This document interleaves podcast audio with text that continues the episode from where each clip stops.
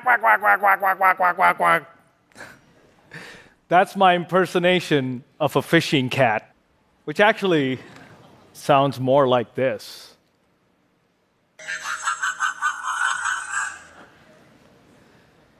It's a cat that loves water, loves to fish, and lives in some of the most unique and valuable ecosystems on Earth the wetlands and mangrove forests of South and Southeast Asia.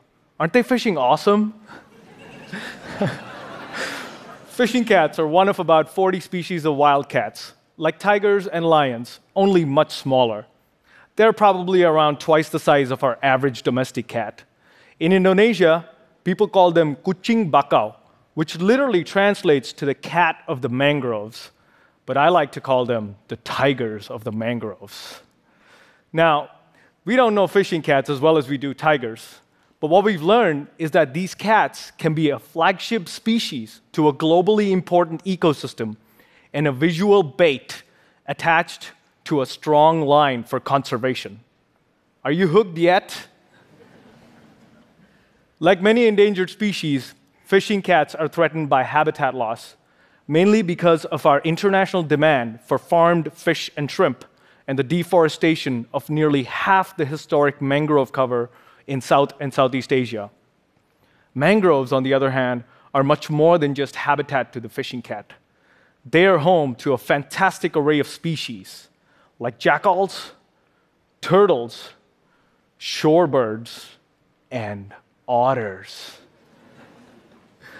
Mangroves also prevent soil erosion, and they can be the first line of defense between storm surges, tsunamis, and the millions of people who live next to these forests for their day to day survival. The fact that puts the icing on the cake, or the earth, I should say, is that mangroves can store upwards of five to 10 times more carbon dioxide than tropical forests. So, protecting one acre of mangroves may well be like protecting five or more acres of tropical forests. Would you like to eliminate your entire life's carbon footprint? Well, mangroves can offer you one of the best bangs for your conservation buck. Deforestation, extinction, and climate change are all global problems that we can solve by giving value to our species and ecosystems and by working together with the local people who live next to them. This is one of three river deltas in coastal South India where communities came together to change the face and potentially the fate of this planet. In less than a decade, with international support, the state forest departments and the local communities worked together to restore over 20,000 acres of unproductive fish and shrimp farms back into mangroves. About five years ago, guess who we discovered in these restored mangroves?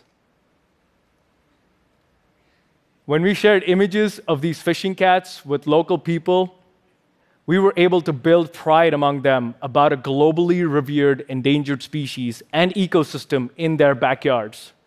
We were also able to build trust with some people to help them lead alternative livelihoods. Meet Santosh, a 19 year old boy who not only became a conservation professional after working with us for just over a year, but also went on to involve many local fishermen in helping study and protect fishing cats. Meet Moshi, a tribal poacher who not only stopped hunting and became our most prized conservationist, but also used his traditional knowledge to educate his entire community to stop hunting fishing cats, otters, and the many other threatened species that live in the mangroves in his backyard. Fish and shrimp farmers like Venkat are now willing to work with us conservationists to test the sustainable harvest of ecosystem services like crabs and possibly even honey from mangroves. Incentives that could get them to protect and plant mangroves where they have been lost.